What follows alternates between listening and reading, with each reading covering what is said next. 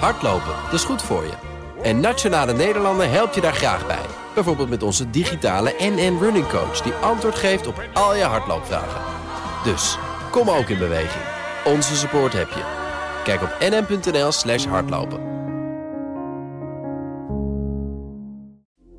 Dit is een BNR-podcast. En uh, ja, die, die hallen, uh, daar, daar stonden magazijnen vol met papier en, en rollen en karton en weet ik het allemaal van één leverancier of één eigenaar. Maar er waren ook pallets waar één A4 uh, doosje op lag, zeg maar. Uh, dus dat was ontzettend ja, in arbeidsintensief om dat goed in beeld te krijgen. Wie is eigenaar van wat? Is het betaald? Um, rust een eigenaarsvoorbehoud op. Valt het onder bepaalde zekerheidsrechten? Kunnen we dat meegeven? Moeten we het vrij gaan verkopen? Ja, dat is een enorme klus. Niet elk ondernemersavontuur eindigt met een notering in de quote 500. Niet elk bedrijf overleeft een flinke crisis. Niet elke onderneming weet het financiële spel goed te spelen. En als alles misgaat, als de chaos regeert en schuldeisers aan de poort rammelen, dan breekt het tijdperk van de curator aan. In deze serie praten mijn collega Thomas van Zijl en ik, Elisa Hermanides, over onvergetelijke faillissementen met de puinruimers van het bedrijfsleven. Dit is Onder Curatoren. Ja, en vandaag helaas weer een keer zonder Thomas, maar met een hele interessante gast, namelijk Bert Jansen, partner en curator bij Dommerholt Advocaten. Van harte welkom. Dankjewel. En ja, ik heb begrepen, uh, Bert, dat jij ook les geeft uh, aan studenten.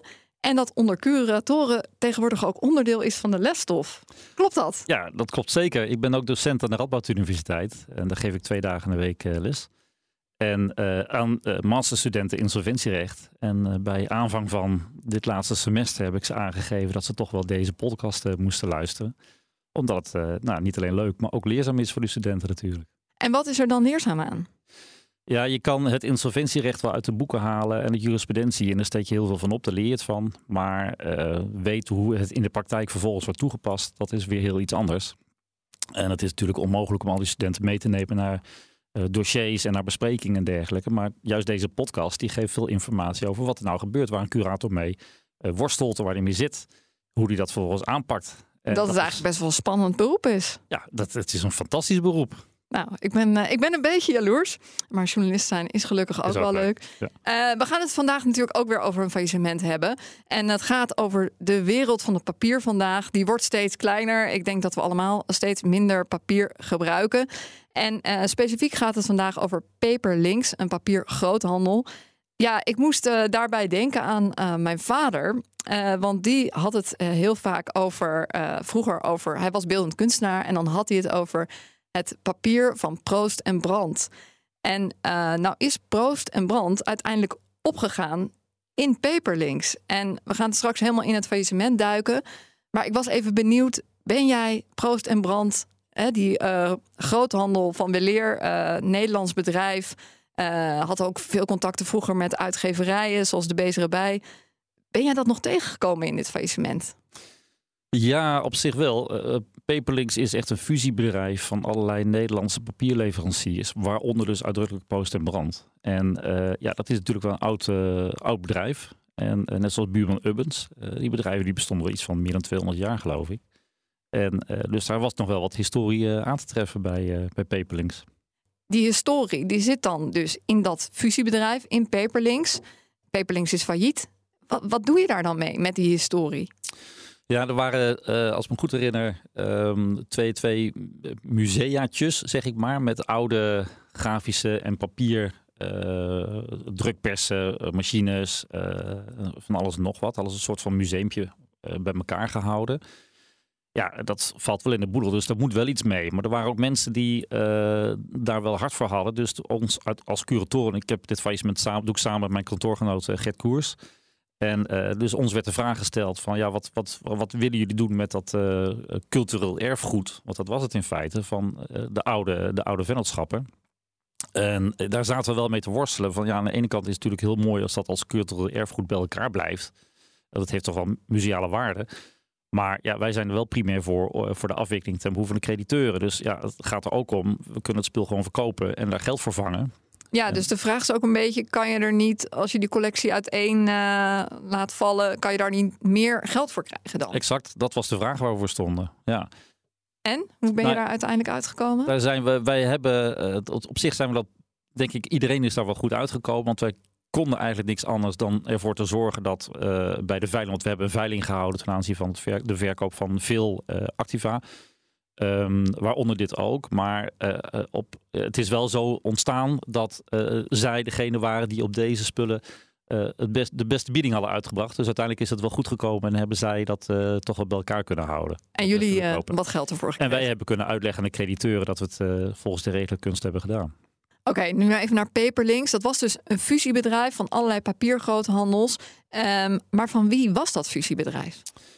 Ja, uh, Paperlinks is, uh, uh, was oorspronkelijk een Australisch bedrijf. Het hoofdkantoor zat in Australië. En die had mondiaal allerlei vennootschappen die actief waren in de papierindustrie, papierhandelingen, papieren handelaar. Um, in nou, jaren terug had men besloten om ook de Europese markt in te stappen. dus binnen Europa had Paperlinks heel veel papierbedrijven opgekocht. waaronder in Nederland, uh, buurman Proost en Brand, die, die bedrijven die toen waren. Uh, maar dus het uiteindelijke hoofdkantoor, de eigendom van de groep als zodanig, de mondiale groep, uh, die zat in, in Australië, wat een beursgenoteerde onderneming was. En de papiermarkt, we hadden het er al even kort over, is natuurlijk niet echt een groeimarkt. Um, dus hoe zag die markt eruit zo rond 2014, 2015, toen dit speelde? Paperlinks, dan heb ik het over de failliete Paperlinks BV. Want ja. Die kwam je dus een, qua naam overal wel tegen. Uh, die bestond uit vier divisies. Uh, je had papierdivisie, je had een kartondivisie. Uh, je had uh, wrapping en nou, goed, nog, nog een derde of een vierde divisie daarin. Um, de papiertak, ja, dat liep terug. Dat was iets wat we inderdaad met elkaar allemaal wel kunnen herkennen. Dat gebeurt steeds meer digitaal. En uh, het sturen van brieven naar elkaar, dat neemt uh, steeds meer af. Um, dus dat zag je dus ook terug in de omzetten daarin. Maar tegelijkertijd de kartonnage, uh, dat nam toch in die periode ook wel toe. Omdat steeds meer mensen via internet dingen bestellen. Daar heb je weer karton voor nodig. Nou, wrapping, dus bijvoorbeeld auto's bekleden met, met, met folie en dergelijke. Dat nam ook weer toe. Dus je zag dat van die divisies die er waren, er een paar waren die echt duidelijk achteruit gingen. En een paar die het op zich nog wel oké deden. Maar onderaan de streep was het allemaal onvoldoende om uh, op die voet verder te gaan. Ja, en dat kwam toch een beetje door die teruggang in die divisies die vooral op papier draaiden. Ja, exact. Ja. ja. Um, en um, wat deed het Australische bedrijf daaraan? Want dan ga je natuurlijk een soort plan maken van hoe komen we hier bovenop? Of we, misschien kunnen we de, die divisies die het wel doen uh, verstevigen. Um, ja, wat deden ze? Ja, dat, dat is voor ons eigenlijk wel wat lastig. We hebben natuurlijk heel veel gesprekken gevoerd over uh, wat er nou precies uh, de, de aanleiding is geweest uh, voor dit faillissement. Ja. En we hebben wel geconstateerd of gehoord, laat ik het zo zeggen, dat er een verschil is tussen hetgeen wat Australië wilde voor het wereldwijde concern en wat in belang was voor de Nederlandse entiteiten. En op een gegeven moment is kennelijk besloten in Australië dat de Europese markt tegenviel. En dat de Europese uh, entiteiten, waaronder Nederland, uh, ja, dat, dat moest maar worden gesloten of verkocht of uh, het faillissement in. Dus je zag alle Europese paperlinks entiteiten, die zag je op die manier verdwijnen. Dus die werden of verkocht of ze gingen het faillissement in. dus daar bleef op zich niet zoveel van over, onder de naam van paperlinks in ieder geval. Jij komt in contact met dit bedrijf in april 2015. Ja. En dan is er in eerste instantie een surseance van betaling. Klopt. Um, hoe ging dat? Jij werd gebeld? Ik werd gebeld door de rechtbank, zoals het gaat. Volgens mij ook toen op de dinsdag. En uh, de rechtbank zei mij van God Bert, uh, we hebben surseance voor je. Uh, maar ja, het is vermoedelijk wel een flinke. ik moet zeggen, destijds kende ik het bedrijf Paperlinks qua naam niet. Die was binnen Nederland ook niet echt al lang gangbaar. Ehm, toen de rechtbank zei van ja, ook wel bekend onder buurman Ubbens Proost brand van oh, oké, uh, die kennen we dan natuurlijk weer wel. Um, dus de rechtbank waarschuwde al van nee, Trom, dat, dat is wel een klus. Uh, het was wel een van de grootste werkgevers in Zutphen waar het uh, hoofdkantoor zat. In ieder geval statutair zat het in Zutphen. En um, dus ja, als er nog een tweede bewindvoerder bij moet komen, dan, dan horen we het wel. maar red je je voorlopig hiermee? Nou, we stappen er maar gewoon in, was het idee. Dus we gingen er maar naartoe. En waar ga je dan naartoe? Naar Zutphen? Ja, we stapten in de auto naar Zutphen, naar het uh, bedrijf daar, het hoofdkantoor. En troffen aan wat we aantroffen, zoals ik dan pleeg te zeggen. En, en wat was trof je aan? Nou ja, dat was een, een groot pand, een enorm groot uh, gebouw met allerlei magazijnen die er aan waren geplakt in de loop der jaren. En uh, een volledig operationeel zijnde organisatie. Um, met een plaatselijk management. Um, uh, dat was niet een statutaire management, maar de, de plaatselijke leidinggevende. Uh, dat waren uit mijn hoofd drie of vier relatief jonge jongens. Die nog maar relatief kort bij het bedrijf betrokken waren als, als managers. En ja, die hadden ook de surseance begeleid. en merkte je dat zij relatief jong waren? Uh, in de zin van, wisten zij eigenlijk wat ze aan het doen waren? Nou, op, op zich denk ik dat wel. Maar uh, wat mij wel opviel destijds, uh, zij waren nog maar kort bij, de, bij Paperlinks betrokken. Um, zij waren wel heel druk bezig geweest in die tijd om proberen het tijd te keren. In ieder geval om het bedrijf Paperlinks in Nederland. En dan moet je bedenken, Paperlinks die had meerdere vestigingen. Ze hadden uh, vier vestigingen in Nederland en nog twee in, in België. Um, maar ze probeerden echt uh, het, het, de bedrijf, het bedrijf te reorganiseren. En daar hadden ze allerlei plannen voor bedacht. En dat legden ze ook voor aan het, aan het, aan het formele management. Um, van ja, op deze manier kunnen wij nog bedrijf toekomst geven. Maar ja, wat het gevoel is, zoals dat Australië, om het zo maar te zeggen, ja, die had een hele andere doel voor ogen. Namelijk, we, gaan, we stappen uit die Europese markt. Dus die hadden uh, kennelijk niet zoveel interesse in de, in de plannen van het plaatselijk management. Ja, dus die wilden daar ook geen geld voor uittrekken. Of het kijken of het nog een impuls kon krijgen. Nee, zo werd het in ieder geval niet beleefd in het, uh, bij het plaatselijk management. En ja, toen de crediteuren drukten nam alleen maar toe. Um, uh, ze kregen ook het geld van de hoger gelegen vennootschappen. Daar, via die vennootschap verliep de geldstromen. En die geldkraan werd iedere keer dichter gedraaid.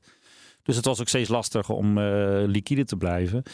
Ja, en toen besloot het plaatselijk management maar te zorgen voor, de, uh, voor een surseance aanvraag. Maar ja, toen ik daar aankwam, uh, bleek wel dat er geen plan was. ze hadden niet goed voorbereid. Hè. Normaal gesproken, als je als curator of bewindvoerder bij een groter bedrijf binnenloopt, dan is daar al weken, zo niet maandenlang, een soort van plan de campagne opgezet. Althans, dat, zo pleeg ik in ieder geval uh, zo'n dossier te begeleiden. Uh, om te kijken van, Is dat bij een surseance of bij een faillissement? Nou, bij beide. Dat, ja? kan je, dat moet je goed voorbereiden. Ja. Het, het, is vaker dat je als advocaat van bedrijven moeilijkheden uh, op de rem trapt richting de uh, directie. Van jongens, niet te snel. We moeten echt eerst die goede voorbereiding doen voordat je naar de rechtbank gaat. Want als je bij de rechtbank zit, ja, dan, dan, dan kan je niet meer terug. Dus dan moet je echt donders goed voorbereiden en weten wat alle gevolgen zijn. Um, en, en wat voor voorbereiding moet ik aan denken? Van wat hadden zij kunnen doen wat ze dus nog niet hadden gedaan? Nou, wat voor ons wel essentieel was, dat uh, uh, toch onduidelijk was. Ze hadden de administratie was op zich wel prima in orde. Alleen de vraag naar wie is eigenaar van wat, dat was echt een enorme zoektocht. Uh, dus voordat wij überhaupt konden praten over een doorstart, moet je eerst wel weten waar je eigenaar van bent. Wat in de boedel valt en wat niet. Ja, dat is wel handig. Dat is wel, wel prettig inderdaad. Nou, dat, dat maar duur... uh, om wat voor dingen gaat het dan? Gaat het dan echt letterlijk om papier? Zeker. Er stonden magazijnen vol. Het waren, ik, ik weet niet meer hoeveel hectare uh, voorraad uh, la, daar lag. Uh, om jou een beeld te geven, we zijn letterlijk maanden bezig geweest om alleen maar de magazijnen leeg te krijgen. En uh, kijk, het, het lege rijden is één ding, maar het moet ook wel naar de juiste plek van bestemming uh, komen. Dus je moet goed inventariseren wie is eigenaar van wat. En uh, ja, die, die hallen, daar, daar stonden magazijnen vol met papier en, en rollen en karton en weet ik het allemaal van één leverancier of één eigenaar. Maar er waren ook pallets waar één A4 doosje op lag, zeg maar. Uh, dus dat was ontzettend uh, ja, in, arbeidsintensief om dat goed in beeld te krijgen. Wie is eigenaar van wat? Is het betaald? Um, rust een eigenaarsvoorbehoud op? Valt het onder bepaalde zekerheidsrechten? Kunnen we dat meegeven? Moeten we het vrij gaan verkopen? Ja, dat is een enorme klus. Vooral als dat niet is voorbereid. Nee, je moet dat eigenlijk helemaal hebben geïnventariseerd. Het liefste wat je wilt hebben als curator, als je, kijk, je gaat toch altijd kijken naar een doorstart, want dat levert het meeste geld op. Daar kan het personeel mee verder, daar zijn de schuldeisers mee gediend, dus dat is jouw primaire doel. Uh, maar dat, dat moet wel snel gebeuren. En als je van tevoren weet dat zoiets snel moet gaan gebeuren, dan zorg je dat je voordat je bij de rechtbank bent, dat goed geïnventariseerd hebt. En dat je het op een, ja, op een uh, bij wijze van spreken een A4'tje kunt aandragen van, nou, beste curator, dit heb ik uh, in de boedel zitten voor jou. En dit is vrij eigendom en dat niet. En nou ja, doe ermee wat je wilt. Maar dit moesten we allemaal zelf gaan onderzoeken. En dat kostte in de begintijd heel veel tijd. En daardoor liep ook de kans voor het realiseren van een doorstart in brede zin uh, liep tussen onze vingers weg. Oké, dus dat is wel een tip eigenlijk voor ondernemers in nood. Dat stel je ziet dat het de verkeerde kant op gaat, zorg dat je eigenlijk alles gewoon goed registreert. Dat duidelijk is wat van wie is, uh, zodat een eventuele bewindvoerder, hè, in eerste instantie bij zo'n surseance heet het dat ja. bewindvoerder, ook goed weet wat er in de boedel zit uh, en wat niet. Goed voorbereiden, dat is heel belangrijk. En um, die surseance was op 14 april uh, uitgesproken. En uh, toen volgde vrij snel het faillissement. Was dat jouw idee om uiteindelijk daartoe over te gaan? Ja, want toen ik daar aantrad, toen uh, constateerde ik, er lag in. Bij surgeance is gericht op een tijdelijke bevriezing van de situatie. Met als doel om een plan aan te bieden aan de crediteur, een oplossing, een voorstel. Om daarna weer het bedrijf eventueel gesaneerd, maar wel weer toekomst te bieden. Maar zo'n plan moet je wel hebben. En zo'n plan lag er niet, lag helemaal niks. En het was dus al uh, snel duidelijk dat wil je zo'n plan kunnen opstellen, dan ben je maanden bezig. Ja, dat, dat is onhaalbaar. Dus vandaar dat, we al snel, dat ik al snel inzag van ja, dit wordt hem niet. Um, uh, dus toen heb ik de rechtbank aangegeven, ja, uh, trek die surgeance maar in en spreek het faillissement maar uit. Daar heeft wel het management voor moet het meetekenen. Dat, dat gebeurt op die manier ook. En ja, twee dagen later is het faillissement uitgesproken. We moeten het nog even hebben over de financiering van Paperlinks. Dat was wel bijzonder, want dat ging via volgens mij factoring, zoals uh, wij dat noemen. Kan je even uitleggen hoe dat werkt? Nou, het ging via factoring, ging via securitisatie. Dat is wat hier specifiek aan de hand was. Uh, normaal gesproken, als je een bedrijf financiert hier in Nederland, dan is het voor de hand liggend dat als je vorderingen hebt op klanten, dat je die vorderingen verpand aan de bank die jouw financiering heeft verstrekt. En als vorm van zekerheid geef je dan pandrechten, vestig je pandrecht op de onder andere de vorderingen die je hebt op klanten. Um, de papierindustrie, dat was al sinds um, langere jaren wat een risicovolle um, sector.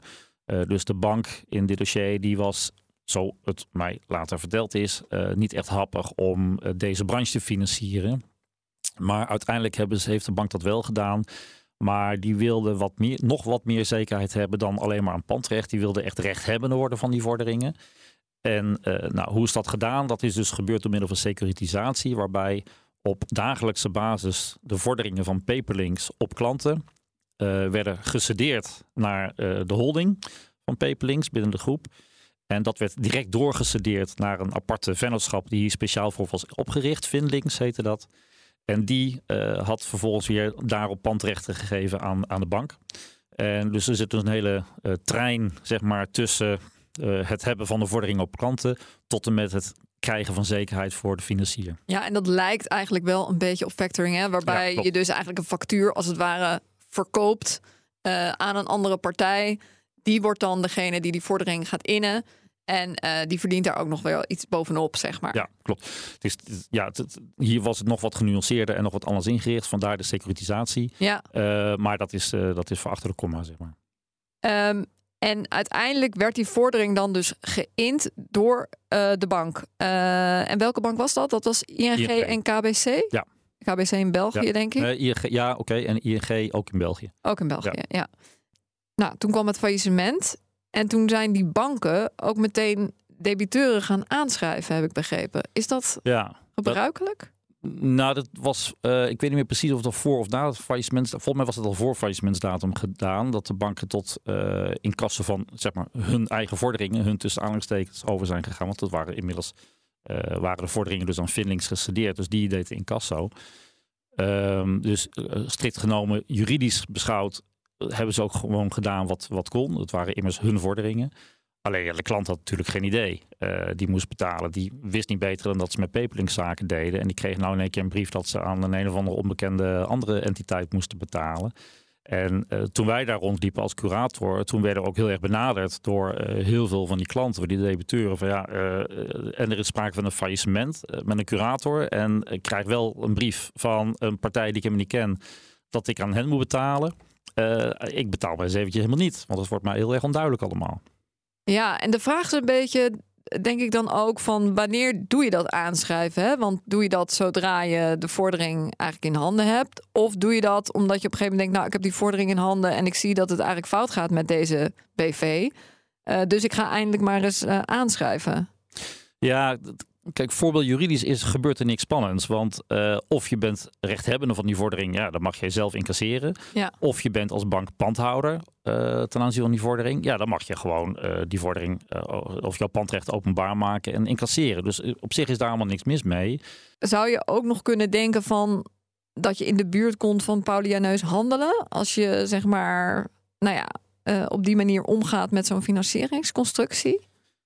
Ja, te meer de, de ook nog allerlei betalingen rondom faillissementsdatum hadden plaatsgevonden, was dat wel iets wat we natuurlijk hebben onderzocht. Um, uh, dus dat, dat was een, een, complexe vraagstelling, zeg maar. En wat is daar uitgekomen of ben je daar nog mee bezig? Daar, ja, we zijn er grotendeels uit, maar we willen nog wel eventjes uh, de punten en de commas op de goede plek hebben. Dus dat, dat, dat hou ik de, de luisteraartjes nog even uh, van in het midden. Uiteindelijk heb je wel toch een deal gekregen met die banken. Hoe, ben je met hun in gesprek gegaan? Nou, het, probleem loste zich in ieder geval voor de banken als vanzelf op. Omdat um, uh, hetgeen wat zij nog te vorderen hadden. Ja, er waren zoveel debiteuren. Echt, heb je het over duizenden debiteuren. Uh, die betaalden gewoon. Want de meeste debiteuren betalen wel netjes. Um, dus in relatief korte tijd, ik weet niet precies wanneer, eh, enkele weken of mogelijk enkele maanden. Toen was de bank volledig voldaan uit de betaling door debiteuren. Dus die de bank was vanzelf klaar, die had geen belang meer. Ondertussen heb je daar in Zutphen hele grote hallen met een hele hoop papier. Wat allemaal geïnventariseerd moest worden. Nou, dan ben je mee aan de slag gegaan, neem ik aan. Ja, nogal. Hoeveel zat er nou uiteindelijk aan waarde in die papierhallen?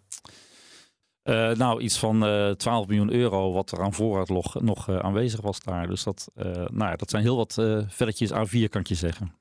En dan heb je natuurlijk personeel nodig om dat allemaal uh, op te ruimen en te inventariseren. Ja, klopt. Ja. Uh, daar werkte iets van een kleine 500 uh, mensen. Die hebben wij natuurlijk direct moeten ontslaan vanwege de ja, toepassing van de loongarantieregeling, dat ze hun salaris zouden gaan krijgen. Maar we wisten al wel, ja, de gebruikelijke opzegtermijn van maximaal zes weken. Daarna hebben we die tent niet leeg. Dus we hebben ook na die zes weken nog uh, maandenlang, sterker nog, uh, er is nog steeds een medewerker die, uh, als wij die nodig hebben, inzetbaar is om ons te assisteren.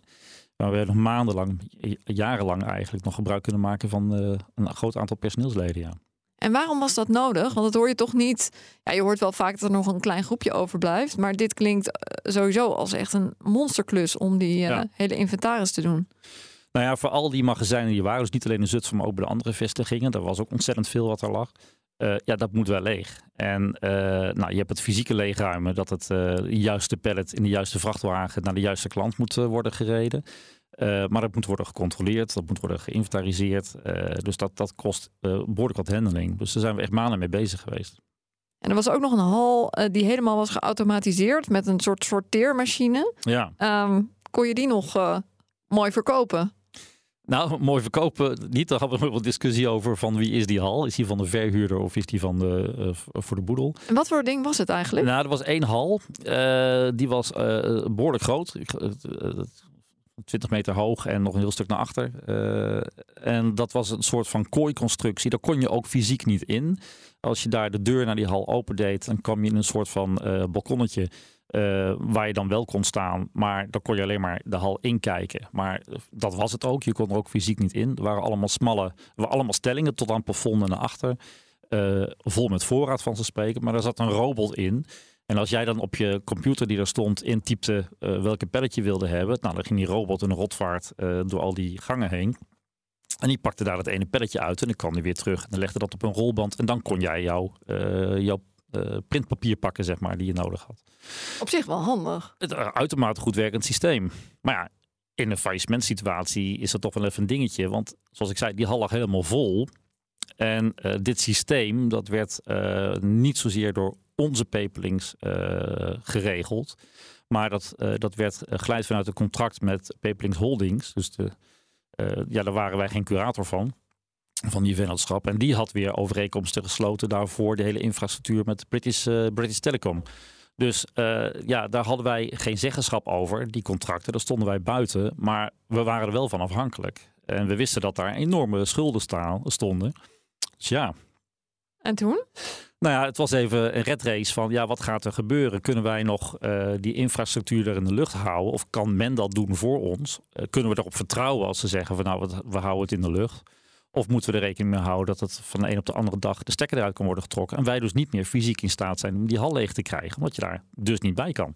Het is eigenlijk een beetje gek. Het is een soort van inderdaad een kooi, alleen de sleutel is van iemand anders. Ja, nou ja, kijk, als je, het, kijk, als je de, in, de inkomen kan je op zich altijd wel, alleen niet met een palletwagen uh, of een heftruck of zo. Dus dan moet je handmatig uh, erin klimmen. En dan al die uh, pakjes papier eruit uh, tillen. Nou, dat is dus niet te doen. Um, dus ja, wij hadden wel een noodscenario bedacht. Uh, we hadden Grant Thornton ingeschakeld om ons te begeleiden bij, bij ook onder andere de technische kant van het verhaal. Ja, die zijn gelukkig in staat gebleken om, um, om de, de, digitale infrastructuur bij dit systeem ja, een soort van bypass toe te passen. Waardoor als in één keer inderdaad dat systeem zou komen stil te liggen, dat wij desalniettemin in staat waren om nog dat, die robot te, te bedienen. Maar dat was wel even spannend, want het kon ieder moment kon dat wegvallen. Dus dat was een race tegen de klok. En wat vond uh, British Telecom daar dan van? Ja, die hebben wij zelf niet gesproken. Wij waren geen partij bij British Telecom. Dus dat, uh, ja, dat, dat, dat boeide mij ook niet zozeer wat, hij, wat die daarvan zou vinden. We hadden onze belangen te dienen. Je moet uiteindelijk een pragmatische oplossing zoeken. Ja, ja, en dat is natuurlijk het mooie van het vak. Hoe ben je toen verder uh, te werk gegaan? Want je was bezig die hele hal uit te ruimen. Je moet ook kijken van, van wie is dat papier? Is dat nog van ons of is het al van iemand anders? Ja. Um, hoe ligt dat dan precies? Hoe ja, weet je dat? Nou ja, hoe weet je? Je moet kijken inderdaad van wat voor soort contracten waren. Er waren allemaal verschillende soorten contracten uh, ten aanzien van leveranciers met eigen als voorbehouden moet je dan beoordelen. Um, ook de klanten, wat ligt er aan eigendom wat van ons is? Of ligt er ook al eigendom van de klant, hè, dat hij dat al heeft betaald en geleverd gekregen heeft? Ja. Nou, dat, ver, dat vereist een administratief onderzoek iedere keer. Uh, maar zoals ik zei, sommige voorraden waren grote hoeveelheden voor één specifieke partij. Maar er laten, lagen dus ook letterlijk uh, één pelletje met één pakje papier voor een klant of weet ik veel wat. Ja, en dat, dat, ja, dat is een enorme handeling. En uh, nou, daar zijn we dus redelijk behoorlijk wat tijd mee bezig geweest. Maar het ging, het ging prima. Het kostte tijd, maar het is gelukt. We hebben de tenten leeg gekregen in ieder geval. Liefdewerk uit papier. Ja, dat moest ik een keer zeggen. Ja, alsjeblieft.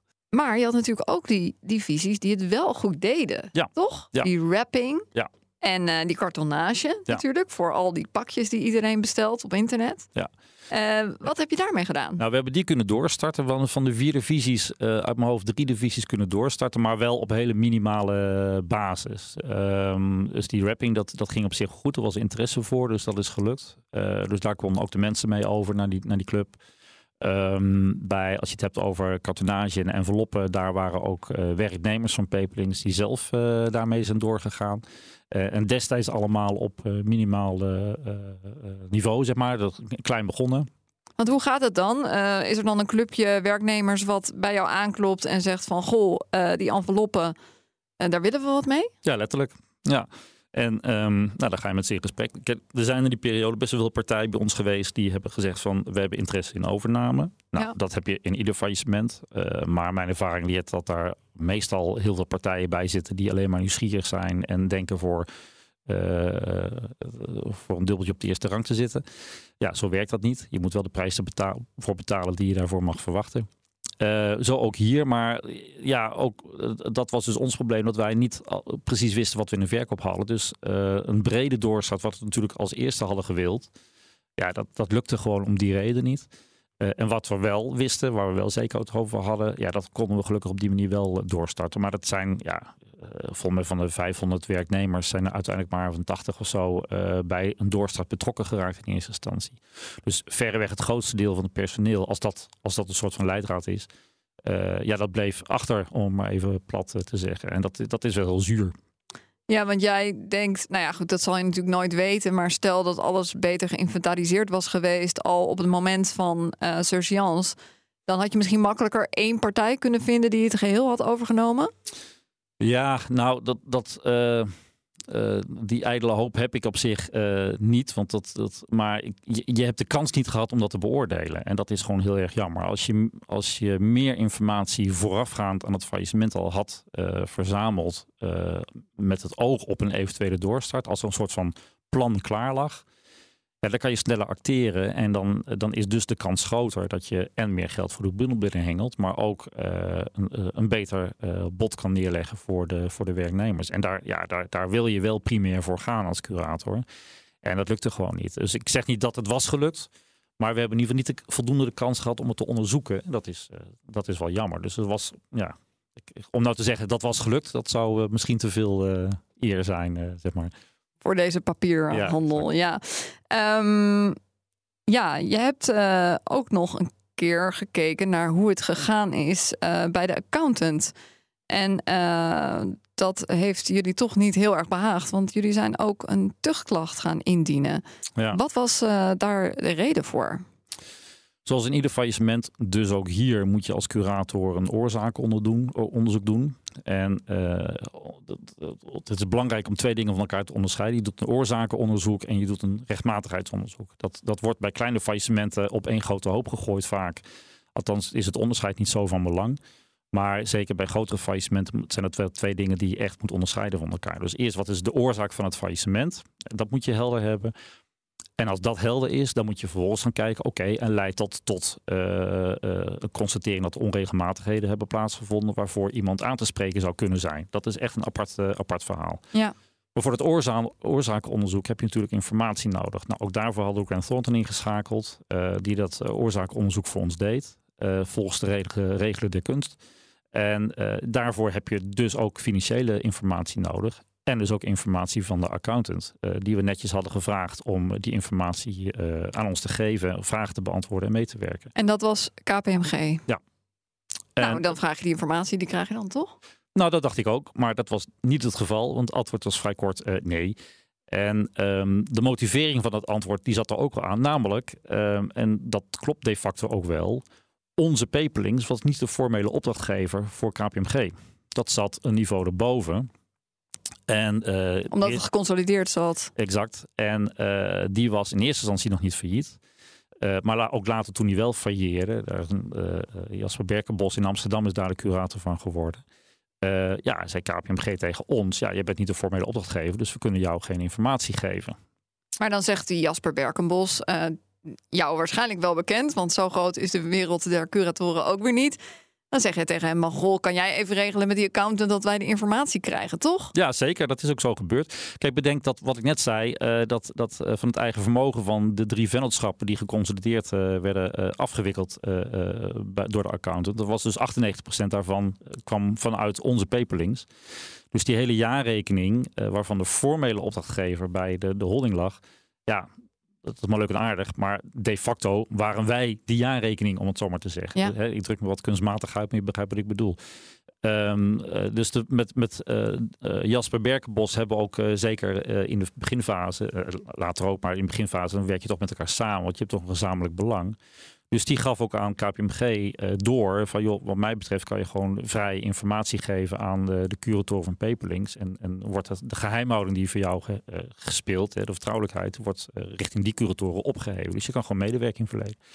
Maar het antwoord bleef nee, want ja, ze sloten niet uit dat er nog een, uh, conflict of interest zou kunnen zijn in de toekomst. En om dat risico te voorkomen, wilden ze die informatie uh, niet prijsgeven. Maar hoe gaat zoiets dan? Hè? Want ik stel me dan voor van, kan je, kan je dan niet ook gewoon een keertje langs gaan bij KPMG? Drink je dan een kopje koffie met ze en zeggen ze dan nee? Of is het allemaal gewoon per uh, hè, via papier? Nou ja, niet via echt papier, maar digitaal. Dat je gewoon een mailtje krijgt van jongens, dit gaan we niet doen. Hoe gaat dat? Ja, nou in eerste instantie uh, hebben wij dus via Grant Thornton die, die vragen voorgelegd. Uh, die had contact met KPMG, uh, eh, met KPMG zelf en later ook met, met, hun, met haar advocaat. En ja, daar was inderdaad, dat zal via de mail zijn gegaan, want papier, ja, Paperlinks was failliet, dus dat was geen papier meer te vinden in Nederland natuurlijk. Um, nee, dus dat, dat was heel duidelijk kort en krachtig. Nee, dat gaan we niet doen. En toen hebben jullie een tuchtklacht ingediend? Ja, want er speelden, spelen vrij korte termijnen als je het hebt over tuchtrecht binnen de accountancy. Dus wij waren ook wel gedwongen om een tuchtzaak uh, te beginnen, waar we niet op zaten te wachten. Maar ja, uh, dat mot nu eenmaal, eenmaal, want we kunnen niet verder. Dus we hebben een, een tuchtklacht ingediend uh, met onder andere de klacht van ja, je, werkt niet mee, je geeft die informatie niet. En daarnaast zijn we ook een kort gedingprocedure begonnen uh, met de vordering dat we toegang kregen tot uh, de, het controledossier van KPMG. En hoe is dat uiteindelijk afgelopen, die zaak? Uh, kort geding uh, werden we volledig in het gelijk gesteld. Dus de primaire vordering was integraal toegewezen. Uh, dus KPMG moest gewoon meewerken aan het verstrekken van het, van het controledossier. Dat hebben ze ook gedaan. Um, en in de tuchtzaak de klacht ten aanzien van het niet meewerken... werd ook inderdaad uiteindelijk ook bij het College van Beroep van Bedrijfsleven toegewezen. Men had moeten meewerken. Dus konden we uiteindelijk verder met ons oorzakenonderzoek. Eh, als je nou uiteindelijk kijkt naar de boedel, heb je een beetje een goed resultaat weten te behalen voor alle schuldeisers? Uh, nou, naar omstandigheden denk ik het wel. We hadden natuurlijk altijd meer willen doen. Bijvoorbeeld als we die doorstand wel hadden kunnen realiseren. Mm -hmm. Dan hoop je toch wat meer in de boedel te kunnen krijgen. Maar de, alle boedelschuldeiers zijn betaald. De preferente crediteuren zijn betaald. De preferente crediteuren, dat zijn natuurlijk het UWV en de Belastingdienst. Uh, maar de concurrenten uh, crediteuren die zijn dus nog niet helemaal uitbetaald. Nee, die hebben een eerste percentage gekregen. En um, uh, wij wachten nog in de boedel op een uitdeling vanuit holdings. En vanuit Engeland krijgen we nog geld. Daar zitten we een tijdje op te wachten. Um, nou, we hebben nog enkele andere losse eindjes die, waar we nog druk mee bezig zijn. En als dat gebeurt is, dan kunnen we kijken of er nog een tweede einduitdeling kan plaatsvinden. Dus die, dat zit wel in de lijn der verwachtingen. Nou, we hadden het er al over dat je les geeft hè, aan uh, misschien uh, jonge curatoren voor de toekomst. Welke les uh, zouden zij hiervan kunnen leren? Van dit faillissement? Um, ja, de, de, de les, dat is een lastige vraag. Het is ook dit. Kijk, de omvang van het faillissement maakt het faillissement niet mooier of minder mooi dan een klein faillissement. Dus dat, dat, dat zegt op zich niks. Maar ook dit is wel weer het ultieme bewijs hoe prachtig het vak is. En hoeveel omvattend. En uh, dat je als curator in allerlei onverwachte ontwikkelingen komt te staan. En dat je gruwelijk hard moet werken bij tijd en wijlen om de boel overeind te houden. En um, voor enerzijds juridische vraagstukken staat, maar ook voor hele praktische. En dat maakt die combinatie van dat al, ja, dat is geweldig mooi. En dat zou je misschien niet verwachten. En ik spreek uit eigen ervaring. Het insolventierecht als vak, dat is het enige vak dat ik tijdens mijn studie heb gespijbeld. Dat leek me werkelijk geen donder aan. En uh, door de praktijk kwam ik erachter hoe mooi dat vak is. En dat enthousiasme voor dat vak probeer ik ook met mijn vak al over te brengen aan de studenten. Het is niet alleen maar de theorie en de wetgeving en de jurisprudentie. Er zit een hele wereld achter. En een hele hoop mensen die je leert kennen natuurlijk. En een hoop mensen die je leert kennen, ja. Dank Bert Jansen, partner en curator bij Dommerholt. En natuurlijk masterdocent voor nieuwe curatoren. Dit was Onder Curatoren. Wil je meer gesprekken horen met de puinruimers van het bedrijfsleven? Abonneer je dan via jouw eigen podcastkanaal of via de app van BNR. Luister vooral ook de vorige aflevering over LICOM, een organisatie voor sociale werkplaatsen in Limburg. Wat betekende dat faillissement voor de 4000 werknemers met een afstand tot de arbeidsmarkt? Dankjewel voor het luisteren.